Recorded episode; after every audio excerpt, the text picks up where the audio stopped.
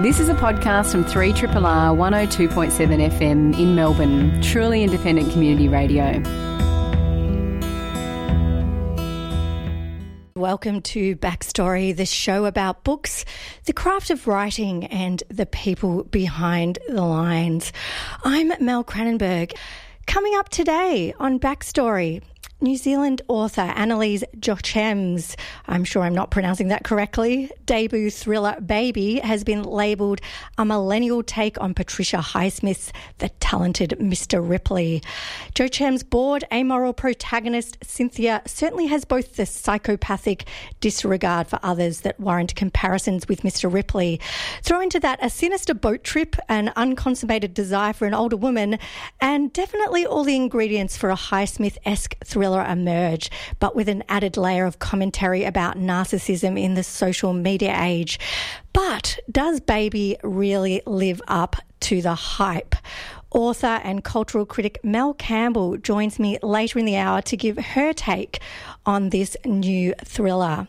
Soon, though, Kate Richards' Madness, a book about the author's navigation of the mental health system, as both someone who was medically trained and also a patient, deservedly won awards and critical acclaim. Kate has now released her debut novel, Fusion is a lyrical, folkloric exploration of trauma set in a remote house in the bush and told through the reflections of C and Serena, a pair of co-joined twins. It's a captivating tale and a refreshingly different approach to the novel form. And Kate will join me on Backstory very, very soon to discuss the book, so you really must stay tuned for that. You are listening to a podcast from Australia's best known community radio station, 3RRR 102.7 in Melbourne. You're listening to Backstory on 3RRR. I'm Mel Cranenberg. Now, two perfectly formed skulls, two minds, two hearts, two or three or four lungs. C and Serene are co joined twins living a life of near isolation deep in the Australian bush. Their only company, their cousin Ren, all three of them hiding from a past racked with trauma and abandonment. But their life is a peaceful one, if filled with some yearning. But that is all about to change when Ren brings home an injured young woman who unleashes memories and heartbreak the twins and Ren have long suppressed. This is the setting for Fusion, a lyrical, almost folkloric novel, and Kate Richards' first foray into long form fiction after the success of her incredible book, Madness, a memoir. Kate joins me now to discuss her latest book, uh, what inspired it, and the craft behind it. Kate, welcome to Backstory. Thank you so much for having me, Mel. It's great to be here. Well, I have to say, this book um, it's something of a, a, wonderful sort of lyrical gift of a book. Um, I'm not alone in suggesting that it has kind of a fairy tale ish or folkloric elements to it. The characters' names are very sort of, I guess, you know, they give you feelings of being a part of the landscape or being a part of some bigger story that's not their own.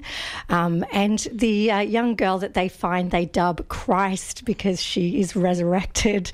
Um, so that really does give you this air that it's a, a parabolic, parabolic, I think is what I'm going for there, tale. Tell me about where this story came from and maybe set up the story a little bit for listeners. Sure. So, uh, C and Serene are conjoined twins, as you said. So, they have two heads and one body, and uh, C has the control motor and sensory function of the left arm and leg, and Serene the motor and sensory function of the right arm and leg. And uh, I think, I suppose that's where the, the kind of the origin in, in a folkloric sense probably started because what I was really interested in um, was trying to find the answers to a few of those great existential life questions that I didn't have the answers to, and they they sort of stemmed from um, an axiom that says inside every person you think you know or that you know is a person you don't know. And I've tended to think that this is very true, mm. um, and that there's always um, a depth to people, a history.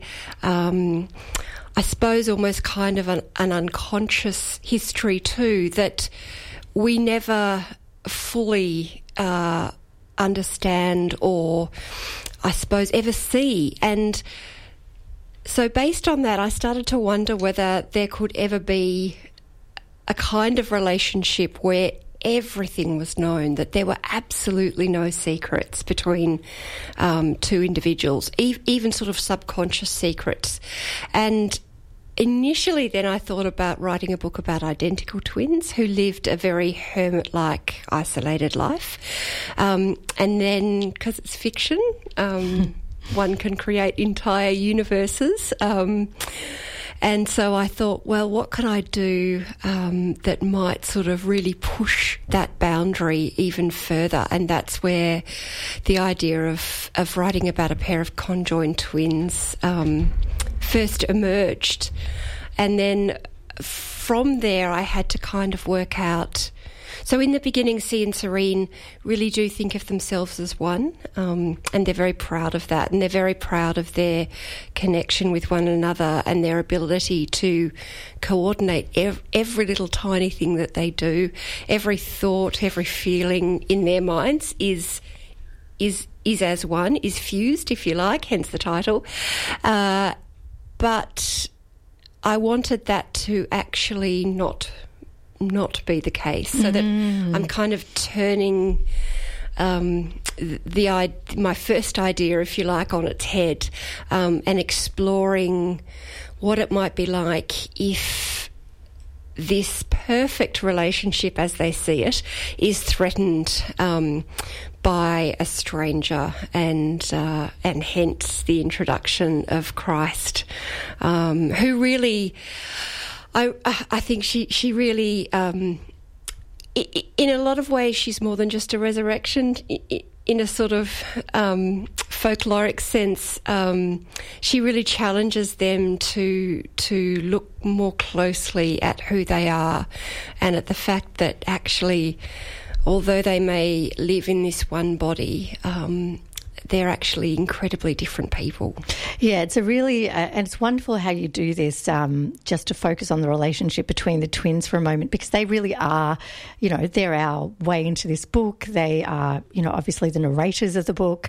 Um, and they have this incredible, quite, uh, you know, at first, I guess, uh, you're sort of wound along in this almost, um, you know, when we say lyrical, it literally feels like singing or like poetry, um, like kind of like, you know, a running sort of stream of, of consciousness um, that is coming from this sort of eternal we.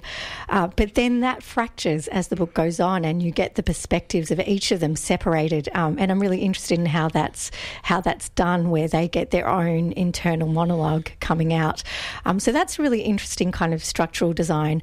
I do want to talk about another character in this book, though, Ren, who is um, he's sort of seems like the character that, that yearns most to be like everyone else. And one of the elements of this book, while I guess the twins, in a sense, inhabit this kind of almost fantastical world where they're speaking in an otherworldly way, they're sort of living almost in a fairy tale, uh, I guess, existence. By you know, you get that from their tone. Uh, Ren sort of is really attracted to, I guess, the idiomatic. He's attracted to the everyday. Um, I really like how you contrast the use of sort of like a really quite ochre Australian idiom with this very sort of oblique lyrical sort of um, I shouldn't say oblique it's actually quite uh, you know um, revealing um, lyrical prose. Um, it's a really interesting sort of, you know, um, entry of the real world, I guess, into this otherworldly um, kind of, I, I, guess, relationship that you've created. Um, there's also the kind of intrusion of the, the twins' past. But let's talk about Ren and his attraction to, you know, like the world that he's retreated from. Mm. So, yeah, I, I, I think the the basis of the contrast that I was aiming for with Ren compared with the twins is that for the twins, their isolation doesn't equate to loneliness, um, which as a general rule can be the case. But for Ren, it's the opposite. I think his isolation leads to um, a desperate kind of loneliness, and he's desperate for connection with other people. Um, and it's something that he's really bad at. So, um, in a way, he's kind of in a way, I kind of think of the twins as um, running away from the world to live in this wild landscape. But for Ren, he's really running away from himself.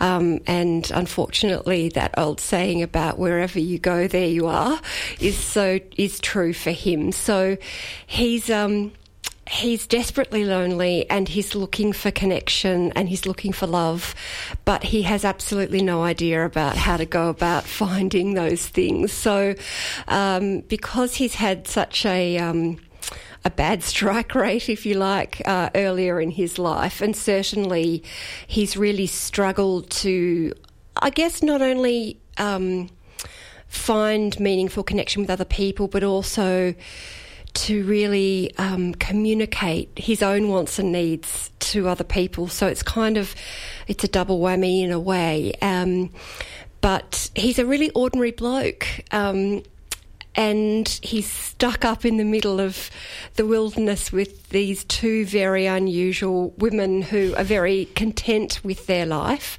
Um, and he's kind of the opposite. And uh, mm. uh, so he knows what he's looking for, but he just has no idea about how to go about finding it um, or making it happen. Um, and poor thing, he tried to to um, join the army when he sort of dropped out of school in his sort of mid teens, uh, and he failed all of the team building exercises. So he really, I guess. You, and I, am it, it probably comes back to something I'm really interested in, and that is I'm fascinated about how most of us tend to manage kind of, I don't know, a sort of a loving connection with other people without thinking about it too much. But then I was sort of wondering about if you really overthink it and you worry about each tiny detail of being being in a rela- being in relationship with another person, what might that be like, and how might that um, kind of reflect on on your ability to to form an emotional bond. And so that's sort of Ren's situation at the beginning of the book. If you've just joined us, you're listening to Backstory on 3RRR. I'm Mel Cranenberg and I'm joined today by Kate Richards, who's discussing her debut novel, Fusion. Uh, there's so much to, to talk about in this book, so many underlying themes. Um, a, a, really obvious one is, of course, taking on new identities. Um, you know, Ren is really Angus, um, a name that he I guess, has sh- shrugged off because it's one that he associates, I guess, with trauma. Mm. Um, you know, C and Serene um, have these names that, that, very much typify who they feel they are. Um, and then Christ is given her name um, and then thereby kind of brought into their world. So there's this kind of sense of denial or reinvention that goes on, which I find really interesting.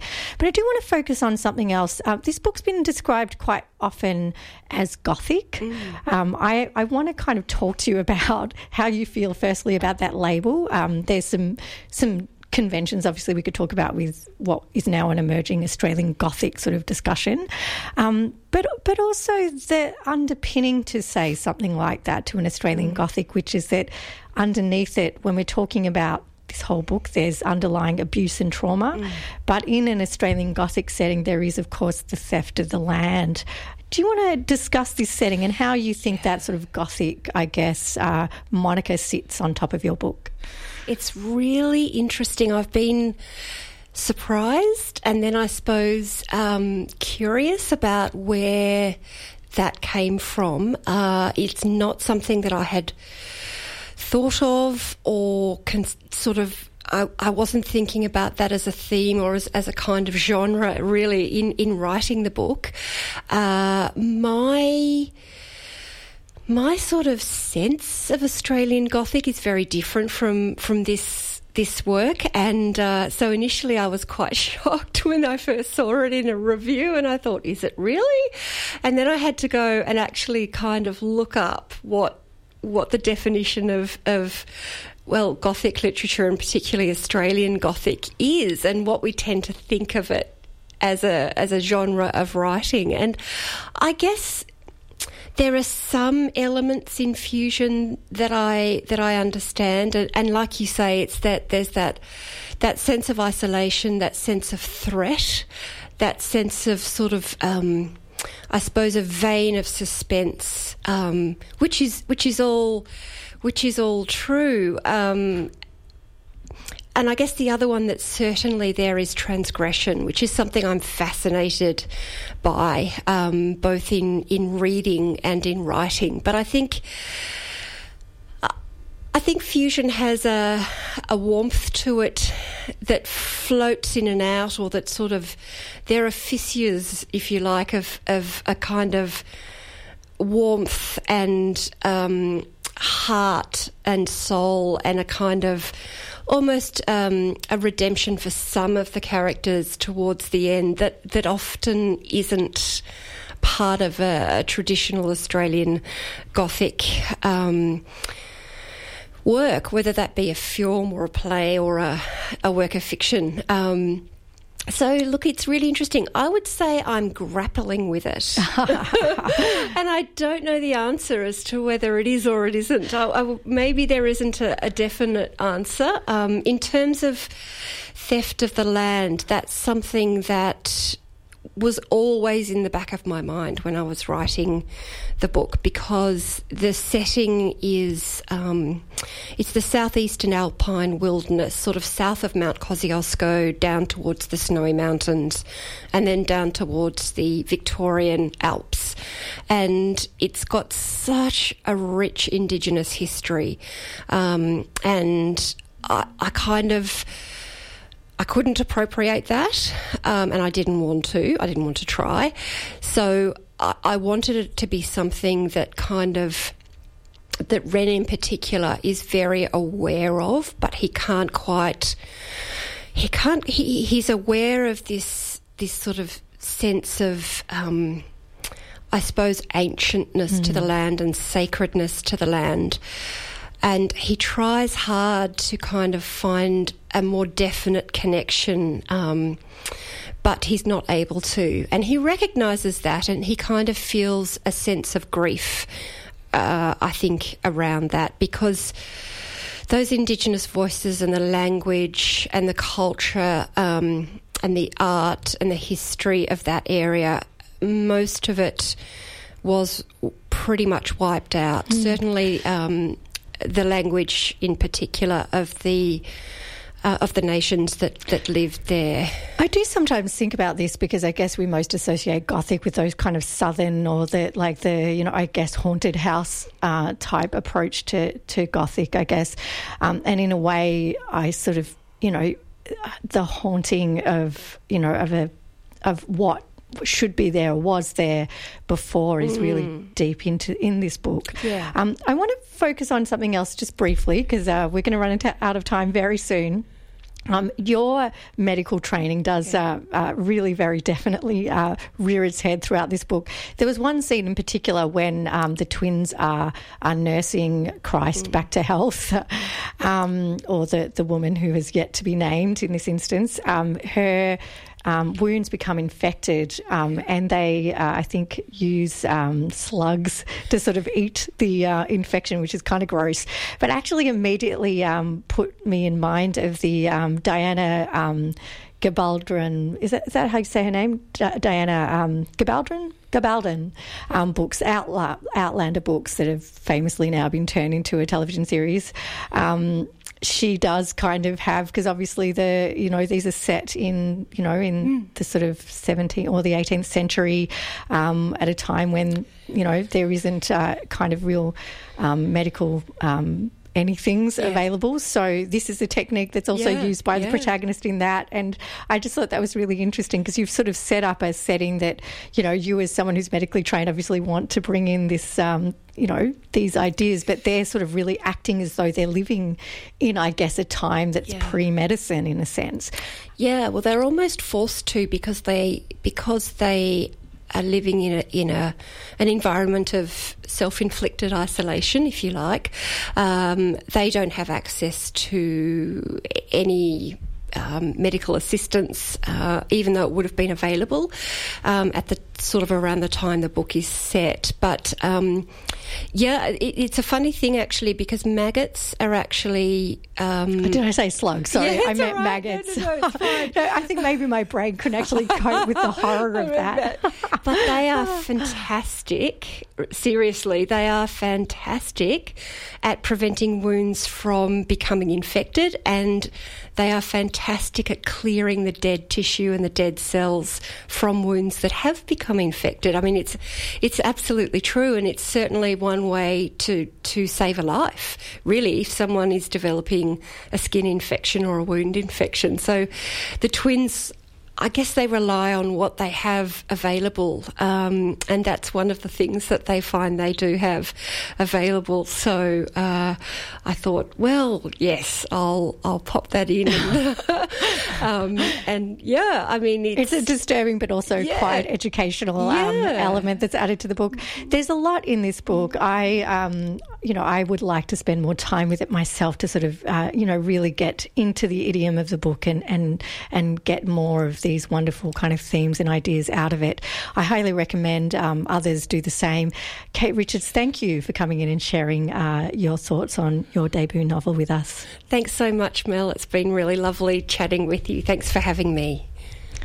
That was Kate Richards, uh, who has um, just released a debut novel, Fusion, which is out now uh, through Hamish Hamilton Penguin. I highly recommend it as a, a read, but leave some time so that you can really get under the skin of it.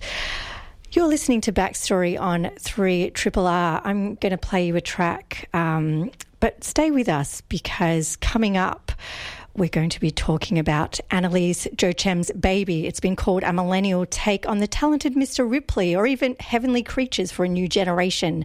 But beyond the plot similarities, does it live up to the high pipe? Author and cultural critic Mel Campbell will join me to give her take on the debut thriller. Uh, so, first, this track. This is Juliet Younger. I Want Out. You're listening to 3 Triple R.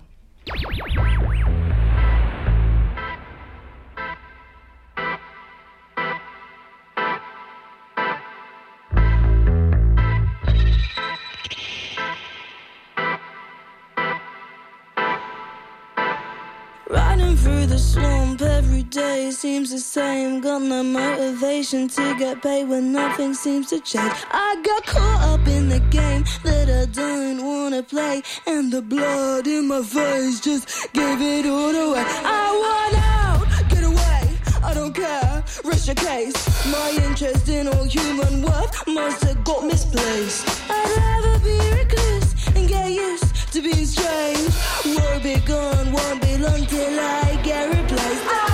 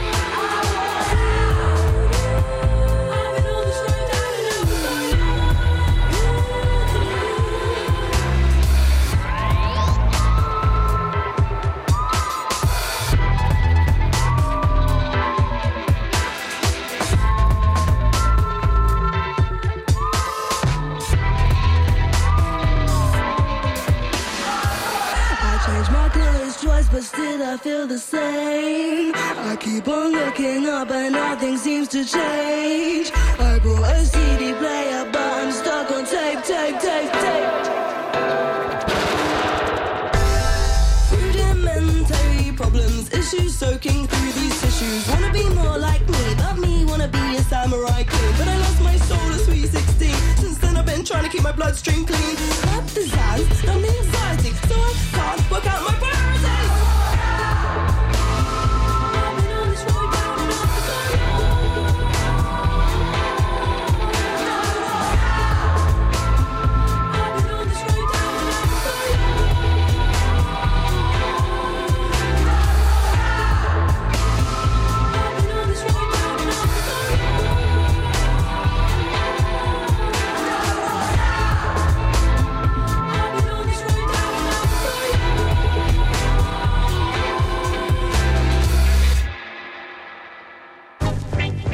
The alarm. It's time to subscribe. Triple R's April Amnesty is on now. Subscribe by April 30 and you could win one of these prizes. The ultimate artscape to Tassie's North with a double pass to the 2019 Junction Arts Festival in Launceston. Includes return flights, accommodation and a ticket package for two people to festival events. Five 30 minute piano, guitar, or singing lessons from Josh Cohen School of Music, an independent Melbourne music school in Malvern and Hawthorn. Dinner and a double pass to any show at the Corner Hotel, just a stone's throw from Richmond train station. A gift voucher for Love Hate Jewellery, a small Melbourne based design house, making original, easy to wear products in small run collections. Win two year subscriptions to both Green and Treadlie magazine, plus a copy of Treadlie Musette. To subscribe, call 9388 1027 or go to rrr.org.au.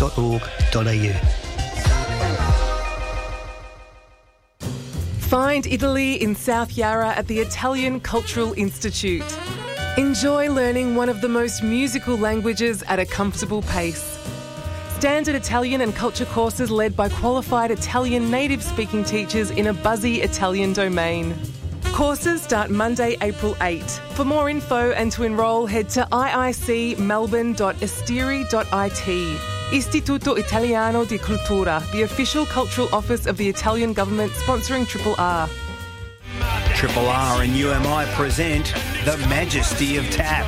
UMI bring the sights, the sounds, and the smells of the greatest rock group of all time, Spinal Tap. Due to popular demand, UMI's The Majesty of Tap returns to the Corner Hotel on Thursday, April 11. Also playing the Karova Lounge in Ballarat Wednesday, April 10. Tickets on sale now. The tribute to end all tributes. UMI's The Majesty of Tap, sponsoring Triple R.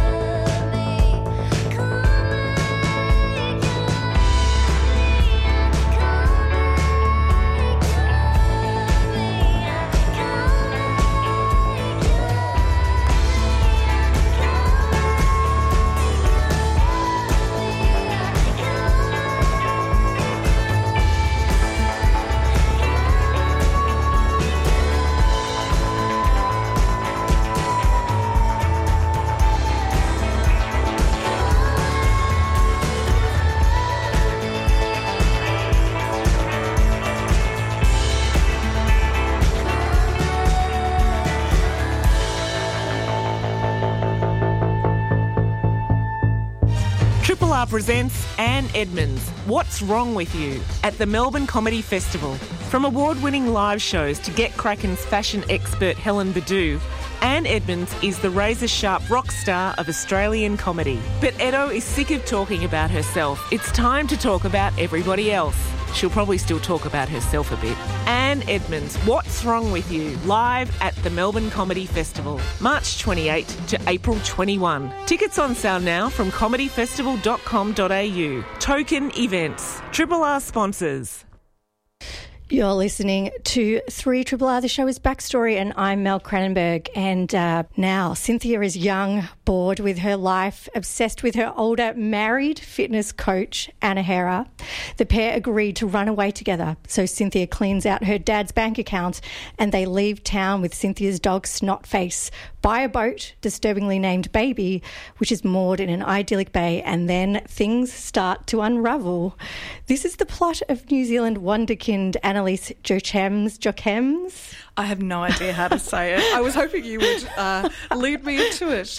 Um, that voice that you just heard joining me to talk about uh, this much hyped debut novel, which is labelled a millennial take on the talented Mr. Ripley, is the voice of Mel Campbell, author, journalist, cultural critic, um, and uh, author of a few books, actually, Mel. I'm the author of two books so far, but almost three. Almost three. So, uh, Out of Shape, The Hot Guy, and the forthcoming Nailed It, which is out in July. Mel Campbell uh, was tasked with going away and reading this book, Baby, to you know, both of us were pretty curious about whether or not it was actually going to be all it uh, purported to be. And Mel, what do you reckon? How how did it fare? Well, I was the one who requested to discuss this book with That's you. really true. You tasked me with it. What am I even saying? Well, because I read about it and I was really intrigued. I thought, oh, what, is it going to be some kind of next generation noir sort of thing? The talented Mr. Ripley. Other um, comparisons that have been made are Heavenly Creatures, I think because it's a New Zealand story. And um, I was thinking, oh, well, the M word. Now that we must mention that the cover of this book is millennial pink and it has a picture of a jam sandwich on the front. And the cover also reminded me did you ever read that? Um, oh, my goodness, what is it called? The book about the pedophile Tampa by Elisa oh, I never read it. Um, that also has a millennial pink cover that uses the uh, imagery of a button and a buttonhole to suggest sex. And similarly, that's the first thing I thought of when I saw the cover of Baby with this really vaginal looking um, jam sandwich on the front cover of the book. So it's it's kind of a queer. Um, noir, but the voice of uh, Cynthia is the the thing that immediately stood out for Mm. me, and I found it quite hard to read in her voice. So I'm wondering if you had that problem as well. I, I have a feeling this is a universal problem. It's incredibly difficult to to sort of I don't know emphasize with Cynthia on any level. It's a really sort of childish voice. Um, she's constantly kind of talking in this you know this one note kind of tone where you know discussing kind of like I don't know I guess like just looking stuff up on Facebook and you know, just blandly sort of talking about what happened in her day. You don't really get any revelations about who she is or why she's she is the way she is, which is clearly a nascent psychopath. Um, but I just, yeah, I agree with you. I have to say though, as we went throughout the book, or as I went throughout the book, um, I did kind of feel like I, you know, I was starting to get lulled into you know, being moved along with the voice a little bit. Like it's it's when it kind of got in, inconsistent when she sort of you know maybe suddenly had these moments of seeming to have some kind of um, I don't know almost empathy for something that it just didn't ring true. Yeah, you're kind of, as a reader, not sure whether to identify with her, to sympathise with her, um, to see her as the, the villain or as a kind of anti heroine. Um, and it's kind of that tension throughout the book that I found quite interesting. Um, at the start, you just think, what a kind of spoiled, um, narcissistic you know, 21 year old, just finished university, has a rich family, so is just lying around going to yoga classes, which is how she meets Anahera. Um, and Anahera comes across as a much tougher and more world weary figure, someone who's seen a bit of life and wants to escape from it. Whereas it's all kind of a game to Cynthia at first. But then you wonder how much of a game it is for Anahera and how much Anahera is complicit with um, what goes on on the boat baby. Um, because we're not going to spoil it by saying exactly what happens but they have some visitors to the boat. Yes. Yes they do. And i think that's actually a really interesting point because the relationship between these these two women seems incredibly unlikely in the first place. Mm. it's a the premise is so i'm just like and then they just decide to leave town together. There's no real preamble to it. There's no real sense of like a building relationship that leads to that. Also i think i have to say cynthia lacks the charm of of you know the talented Mr. Ripley. You don't really have you know that engaging sense that there is a backstory that's led her to be the way she is.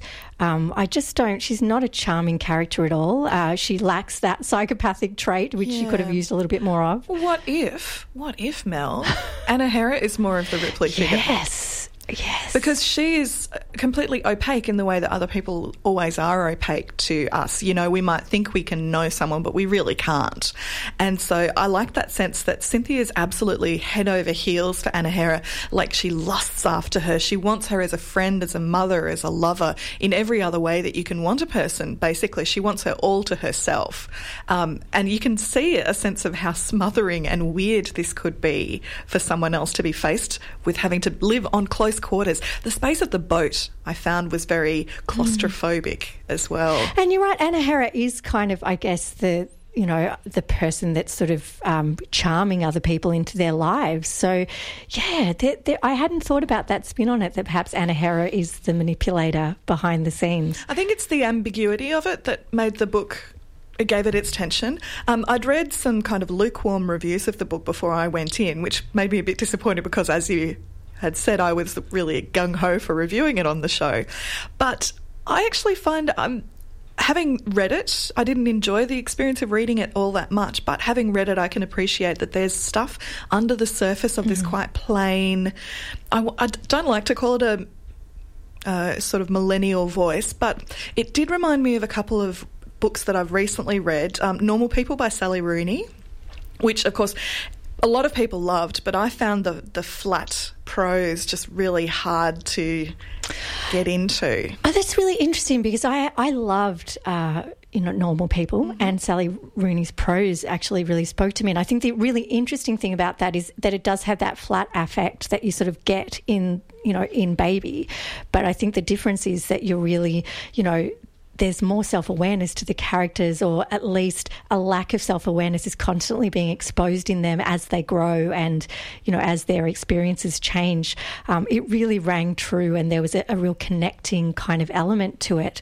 Uh, whereas here, I feel like there's, you know, this feels like an ideas book in a way that really never cracked the surface. There are some, you know, there's some little kind of elements there that, you know, they give you this sense of, you know, Cynthia being the very kind of clear, unreliable narrator that she so obviously is.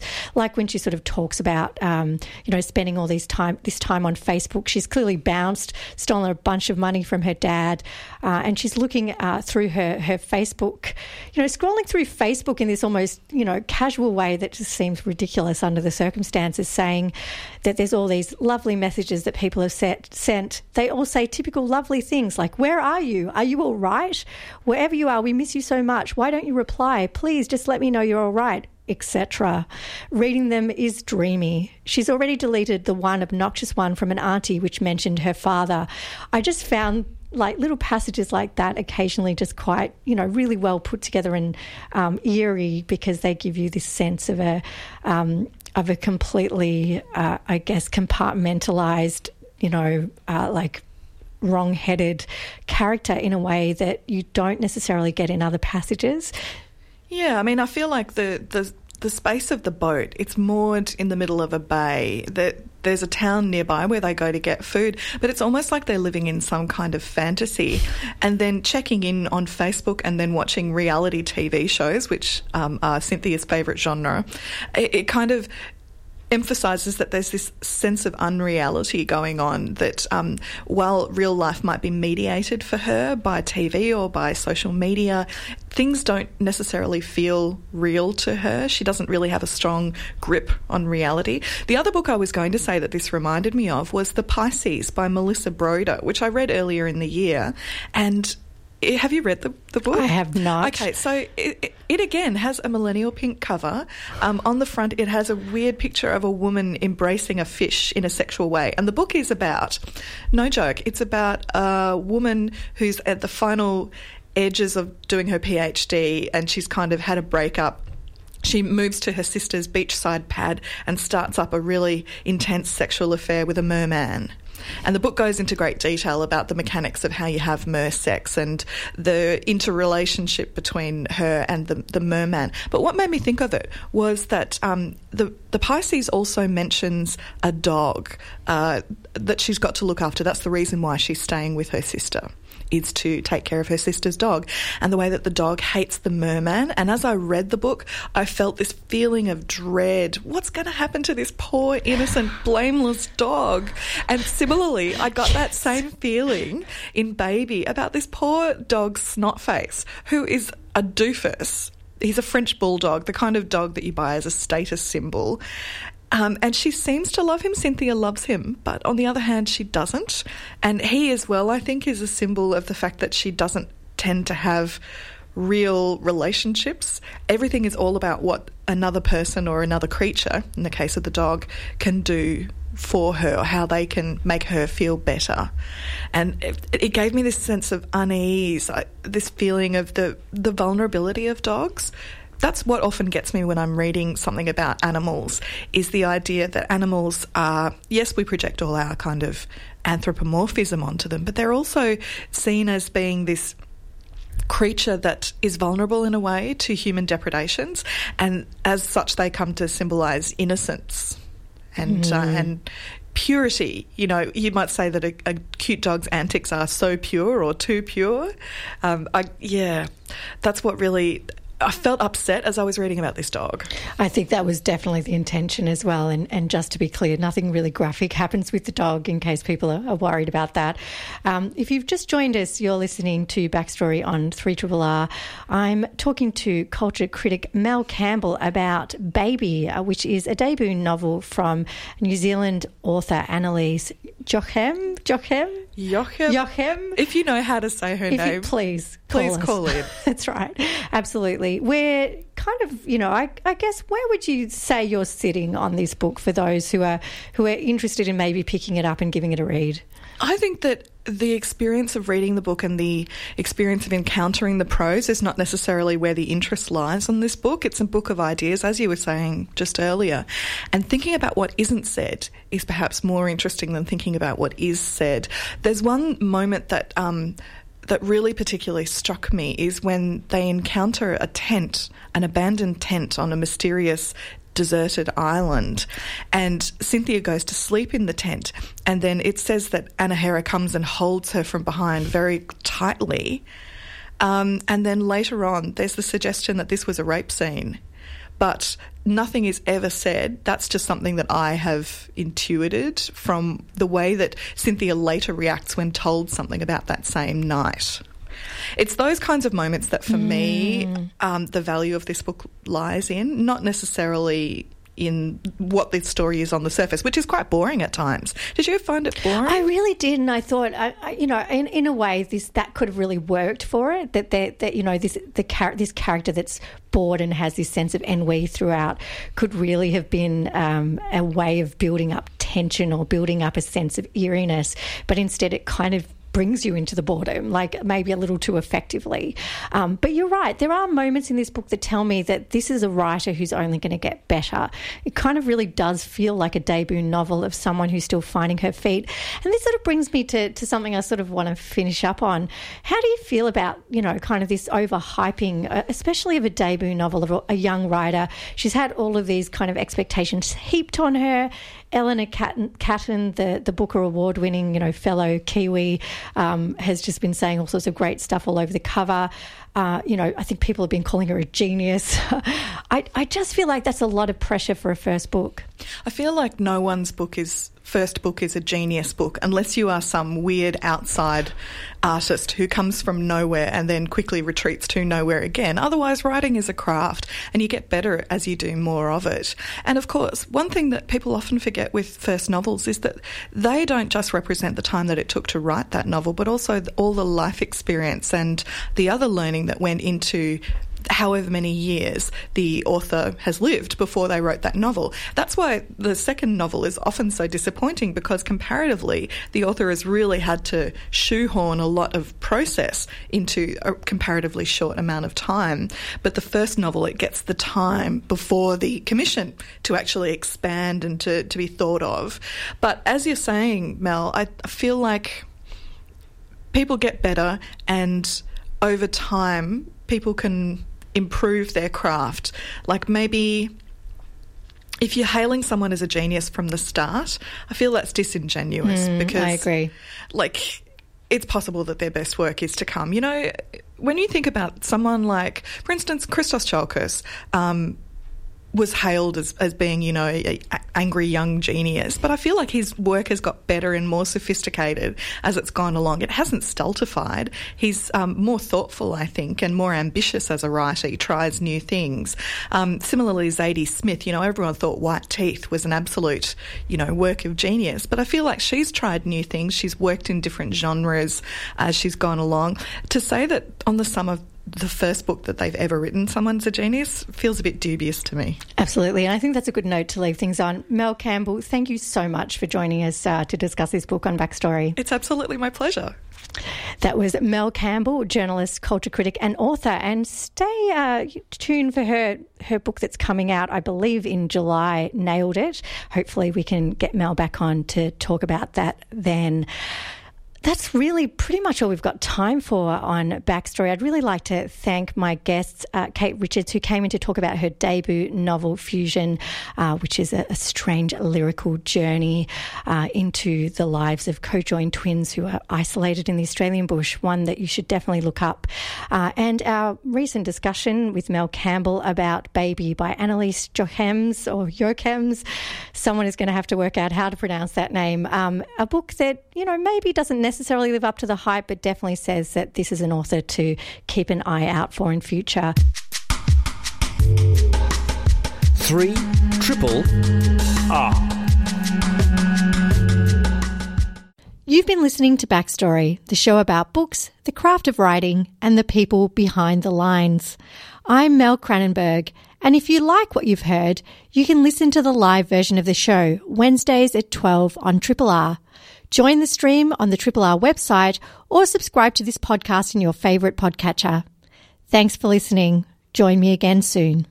This has been a podcast from 3RRR 102.7 FM in Melbourne, truly independent community radio. Want to hear more? Check out our website at rrr.org.au.